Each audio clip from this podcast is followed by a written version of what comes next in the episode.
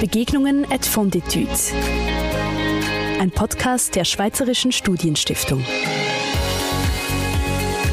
Inspirierende Gespräche mit dem Netzwerk der Stiftung.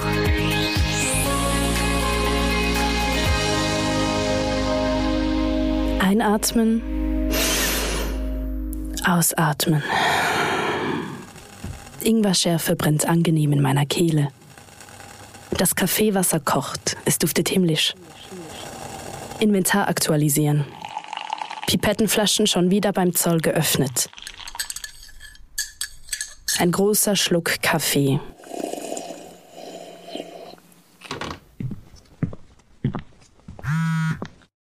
Das Telefon klingelt, während ich meine Schuhe schnüre. Reichen 400 goldene Lust für die Weihnachtsmärkte? Neue Voicemail. Paulus küsst mich. Draußen ist es frisch. Ich sehe meinen Atem.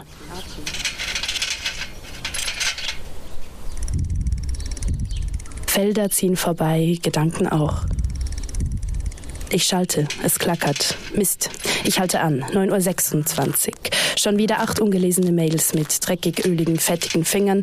Trete ich drei Minuten später wieder in die Pedale. Waldluft vermischt sich mit Abgasen. EU-Richtlinien überprüfen. Unbedingt notieren. Durch die Äste der Bäume blitzt die Sonne. Ich schließe die Augen und strecke meine Arme aus. Mir ist heiß. Es riecht nach Stadt. Tausend Gerüche, tausend Möglichkeiten. 9.59 Uhr. Flugmodus an. Liebe Zuhörerinnen, liebe Zuhörer, ich begrüße Sie ganz herzlich zur neuen Folge von unserem Podcast Begegnungen ad fond d'étude. Mein Name ist Sarah Behler, ich arbeite als wissenschaftliche Mitarbeiterin auf der Geschäftsstelle der Schweizerischen Studienstiftung und ich freue mich auf das Gespräch mit unserem heutigen Gast.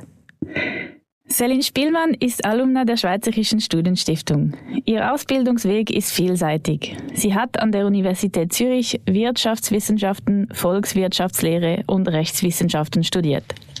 Das war ihr nicht genug. Sie hat nämlich noch einen zweiten Masterabschluss in Informatik an der Uni Zürich und hat an der ETH Zürich Statistik studiert. Für diesen zweiten Master hat sie damals auch ein Exzellenzstipendium der Werner Siemens Stiftung erhalten. In diesem Rahmen haben wir uns ja auch kennengelernt. Bereits seit dem Studium ist Celine eine engagierte Entrepreneurin. Nach einem ersten Startup im Bereich Legal Tech hat sie vor zwei Jahren ein zweites Unternehmen gegründet, Period, welches eigene Produkte gegen Menstruationsbeschwerde entwickelt und produziert. Celine, schön bist du hier. Danke dir, ich freue mich sehr hier zu sein. Rückblickend, wie kam es dazu, dass du in die Welt des Unternehmertums eingetaucht bist und was hat dich damals motiviert, diese zwei Unternehmen zu gründen? Also um ehrlich zu sein, hatte ich mein Leben lang eigentlich nie so wirklich eine Ahnung, was ich machen möchte. Ich wusste lange Zeit nicht, wo ich reinpasse oder hatte auch so manchmal das Gefühl, dass ich nirgends so richtig dazugehöre. Also früher habe ich mir vieles überlegt, was ich machen möchte, beispielsweise Pferdeflüsterin, weil, weil mir ähm, der Film so gut gefiel. Oder auch Pilotin, das war lange Zeit meine Nummer eins, aber das ging dann nicht wegen meiner Sehschwäche. Und dann während des Studiums, da ähm, habe ich viel das Feedback bekommen, ja, du wärst eh mal Professorin. Einfach weil ich, ja, weil mir das Studium einfach total einfach fiel und dringend von der Hand ging. Und ich hatte also wirklich viele Interessen an vielen Dingen und wollte vieles anpacken.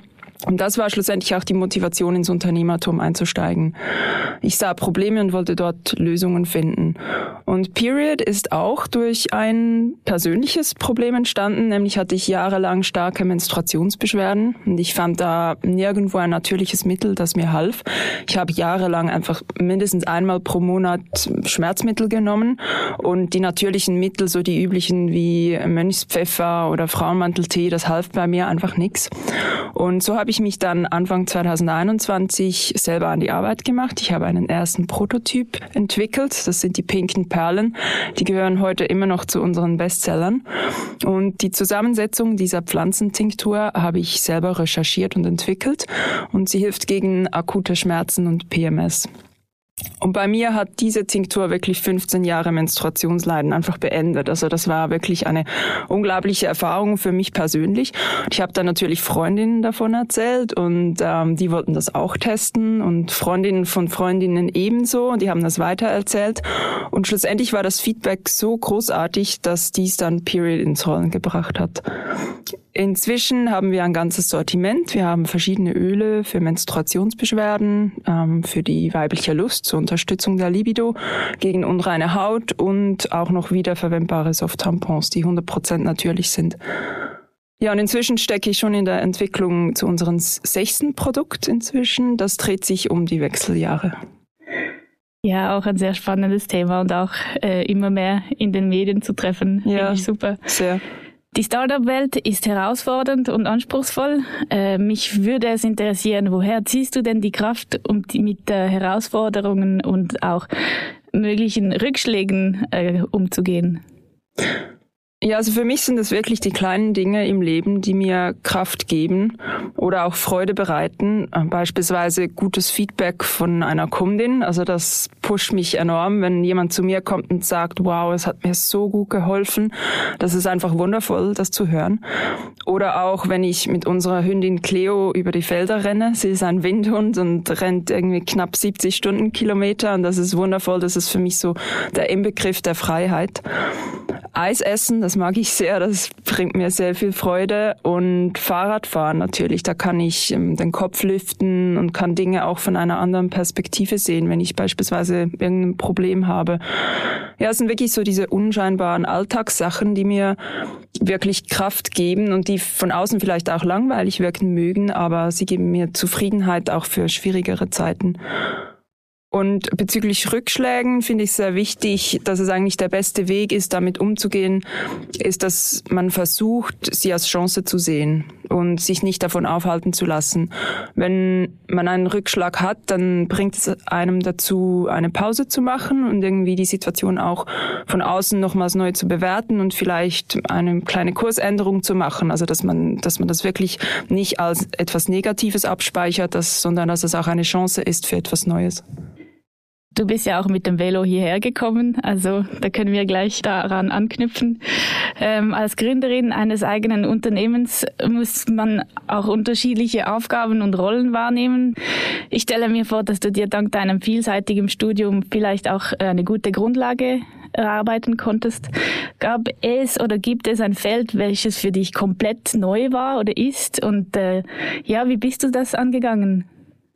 Ja, das stimmt. Also mein Studiumshintergrund in Recht, Wirtschaft und Informatik, das gibt mir eine super Basis. Also ich kümmere mich da jeden Tag eigentlich um rechtliche Fragen, beispielsweise momentan gerade die Markenanmeldung ähm, oder ich erstelle und betreue unseren Online-Job selber. Und das Wirtschaftliche, das kommt sowieso immer dazu, also Buchhaltung und Finanzen und so weiter. Was komplett neu war für mich, ist vor allem Themen wie Pflanzenwerkstoffe, ätherische Öle und die gesamte Kosmetikproduktion. Also ich hatte schon immer ein persönliches Interesse für ätherische Öle und habe mich dann zusätzlich noch viel eingelesen und viel recherchiert und schlussendlich auch viel einfach ausprobiert. Also zu Beginn war, war die erste Rezeptur auf Alkoholbasis, das schmeckte dann überhaupt nicht gut. Schlussendlich bin ich auf Öl gewechselt. Also das ist viel auch einfach ausprobieren, testen und verbessern. Und so komme ich dann Schritt für Schritt zum Endprodukt. Und dabei habe ich enorm viel Neues gelernt, zum Beispiel darüber, was alles zum Produktionsentwicklungsprozess gehört. Also da gibt es viele Kosmetikvorgaben, auch rechtliche Vorgaben, die man einhalten muss. Die Zulassung als Kosmetik, ähm, Labore für Tests finden und auch ein chemisches Institut finden, das dann die Kosmetik bescheinigt oder die Zulassung bescheinigt. Also das sind alles Dinge, die ich auch als große Herausforderungen gesehen habe zu Beginn, weil das auch mit ähm, finanziellen Risiken natürlich verbunden ist. Und es war sehr spannend, einen Weg zu finden in einem komplett neuen Feld für mich. Und dabei lerne ich wirklich jeden Tag etwas Neues. Das bringt mich eigentlich zur Schweizerischen Studienstiftung, die ja äh, breit motivierte und interessierte junge Menschen fördert. Äh, wenn du nicht als Unternehmerin unterwegs bist, mit welchen Themen beschäftigst du dich am liebsten? Das Thema Neugier ist bei uns äh, wichtig. Was mir sehr am Herzen liegt, ist es, eine Inspiration für andere Frauen sein zu können. Beispielsweise Frauen, die auch ein Unternehmen gründen möchten, aber eigentlich auch für alle Frauen, die ihren eigenen Weg gehen möchten. Weil es für mich ein großer Schritt war, jetzt auch etwas zu tun, was eigentlich gar nichts mit einem, mit meinem Studiumshintergrund zu tun hat oder nur wenig. Und ich sehe viele Frauen in meinem Umfeld, die nicht wirklich das tun, was ihnen wirklich liegt. Also die bleiben einfach in ihrem Job oder in ihrem Studiumshintergrund und, und, und haben aber gar nicht so richtig Freude daran. Und ich finde es so schade, wenn man diese Chance verpatzt, dass man etwas macht, was einem wirklich bereichert und inspiriert. Und da möchte ich Frauen wirklich dazu ermutigen, ihren eigenen Weg zu gehen, egal was andere darüber denken. Und was mein Hauptanliegen mit Period ist, ist, dass wir offener über Menstruation sprechen und dass ich auch mehr Wissen über die Periode und den Zyklus unter die Frauen bringen kann. Da merke ich vor allem in den Märkten, also ich gehe oder war dieses Jahr an vielen Märkten im Direktkontakt mit Kundinnen und da merke ich, wie viele Wissenslücken es immer noch gibt. Also ich bin da vielleicht auch ein bisschen in einer Bubble, auch in, im Raum Zürich, aber je mehr man auch aufs Land geht, desto größer ist das Tabu rund um die Menstruation einfach noch, auch in der Schweiz. Und ich sehe auch, wie groß das Bedürfnis von Frauen ist, dass sie sich mit mir über ihre Periode oder ihre Beschwerden austauschen möchten. Und das ist ja verrückt. Einfach offen an einem Markt, wo andere Personen zuhören. Und das ist so schön, wenn ich, ja, wenn ich diesen Frauen dann ein bisschen von meinem Wissen mit auf den Weg geben kann. Und dafür möchte ich mit Period eine Plattform schaffen, wo Zykluswissen vermittelt wird. Und womit ich mich persönlich viel beschäftige, ist, was ich auf meinem bisherigen Weg gelernt habe als Unternehmerin, dass wir Frauen, also besonders wir Frauen würde ich sagen, mehr auf unser Herz und unser Bauchgefühl hören sollten. Also ich wurde, denke ich, auch durch mein langes Studium sehr in meinem Kopf trainiert oder darauf trainiert, auf meinen Verstand zu hören und alles zu analysieren. Und ich denke, da haben viele Personen aus dem akademischen Umfeld, haben sich so entwickelt, also die verkopfen fast ein bisschen.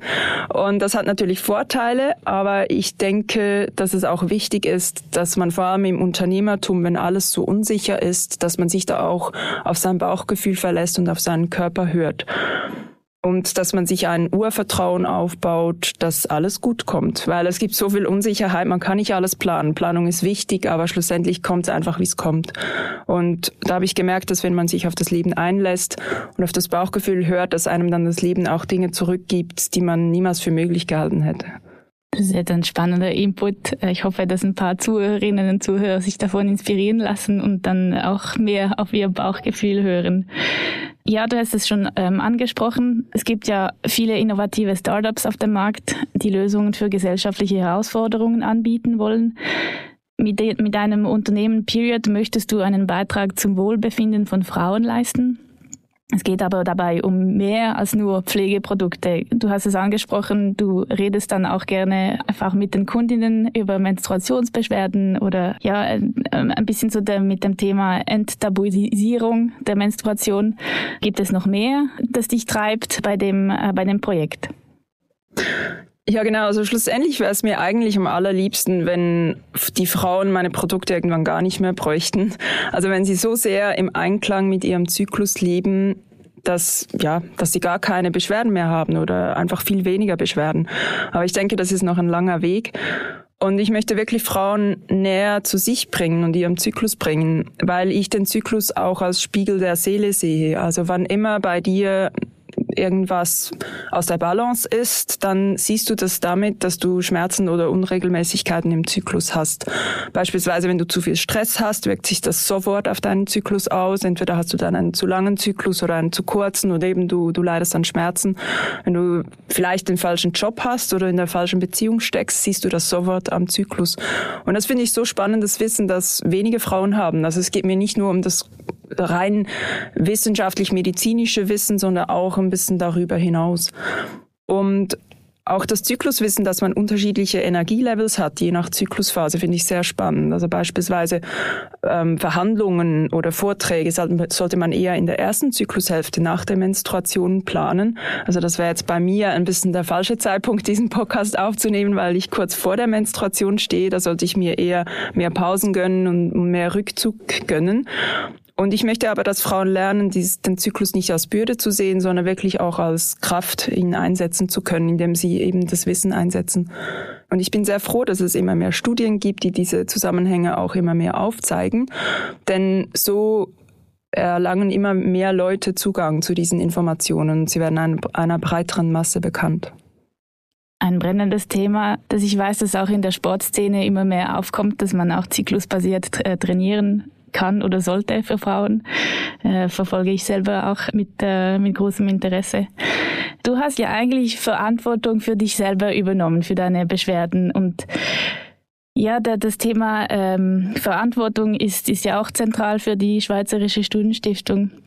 Woher kommt dieses Verantwortungsbewusstsein bei dir? War es schon immer da oder hat es sich im Laufe der Zeit entwickelt? Also grundsätzlich zum Thema Verantwortung finde ich, dass es als Unternehmerin nicht das Ziel sein sollte, die Welt retten zu müssen. Also ich finde, das, das klingt immer so erdrückend oder einengend. Es gibt sehr viel Druck, ähm, der auf den Schultern lastet. Und ich finde aber, dass man als Unternehmerin natürlich einen Beitrag zu, dazu leisten sollte, dass die Welt ein kleines Stückchen besser wird. In meinem Fall ist es vielleicht, dass eine Frau weniger Schmerzen hat und dann fühlt sie sich im Leben ja wohler und kann so wieder mehr bewirken. Und ich denke aber, dass es nichts bringt, wenn man an riesigen Ideen zerbricht als Unternehmerin, weil ich auch der Meinung bin, dass lokales Unternehmertum viel mehr bringt. Ähm, als Vergleich kann man sagen, es ist allgemein bekannt, dass ein lokales Bioprodukt beispielsweise viel besser ist als eine Papaya aus Peru. Und ich finde es deshalb viel wichtiger, dass man intelligente Leute hat, die an kleinen lokalen Problemen arbeiten und auch regionale Dinge anpacken, anstatt ja die, die ganz, ganz, ganz großen Probleme anpacken zu wollen. Und ich finde, die Verantwortung beginnt schlussendlich immer auch mit Eigenverantwortung. Also wie du gesagt hast, ich habe Eigenverantwortung übernommen über meine Schmerzen. Und ich denke, das ist die Basis für alles, sich wirklich um sein eigenes Wohlbefinden zu kümmern.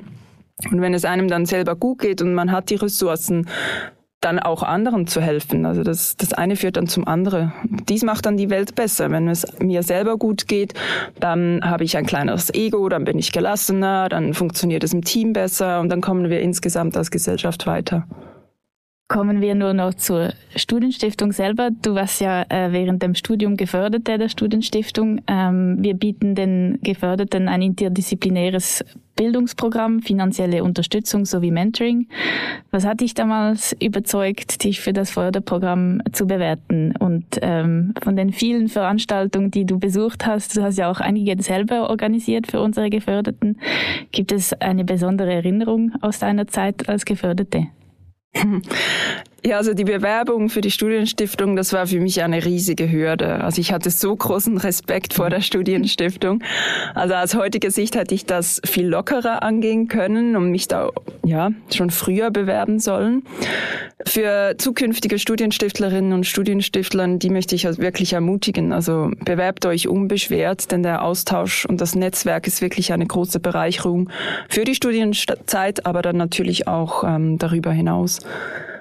Und was mir am meisten in Erinnerung geblieben ist, sind nicht unbedingt die Seminare an sich, muss ich sagen, sondern wirklich der Austausch in den Pausen und am Abend mit den unterschiedlichen Personen. Da fand ich es immer so schön, dass man sich über die Studiumsgrenzen hinweg austauschen kann, weil ich mich beispielsweise während des Youth-Studiums lange Zeit auch nur unter Juristinnen und Juristen aufgehalten hatte. Ist es sehr schön, wenn man sich dann innerhalb der Studienstiftung auch austauscht über Studiumsgrenzen hinweg und man erhält da eine neue Sicht auf Themen. Also wirklich so die Persönlichkeiten und die Gespräche, das ist das, was mir am meisten in Erinnerung geblieben ist. So wie das Gespräch jetzt heute. Liebe Celine, vielen Dank, dass du meine Einladung angenommen hast. Verlinkung zu Period haben wir in den Show Notes äh, eingefügt. Ich wünsche dir weiterhin viel Erfolg und alles Gute. Herzlichen Dank. Liebe Zuhörerinnen und Zuhörer, herzlichen Dank, dass Sie bei dieser Begegnung dabei waren. Unsere Reise mit spannenden Persönlichkeiten aus dem Netzwerk der Schweizerischen Studienstiftung geht weiter.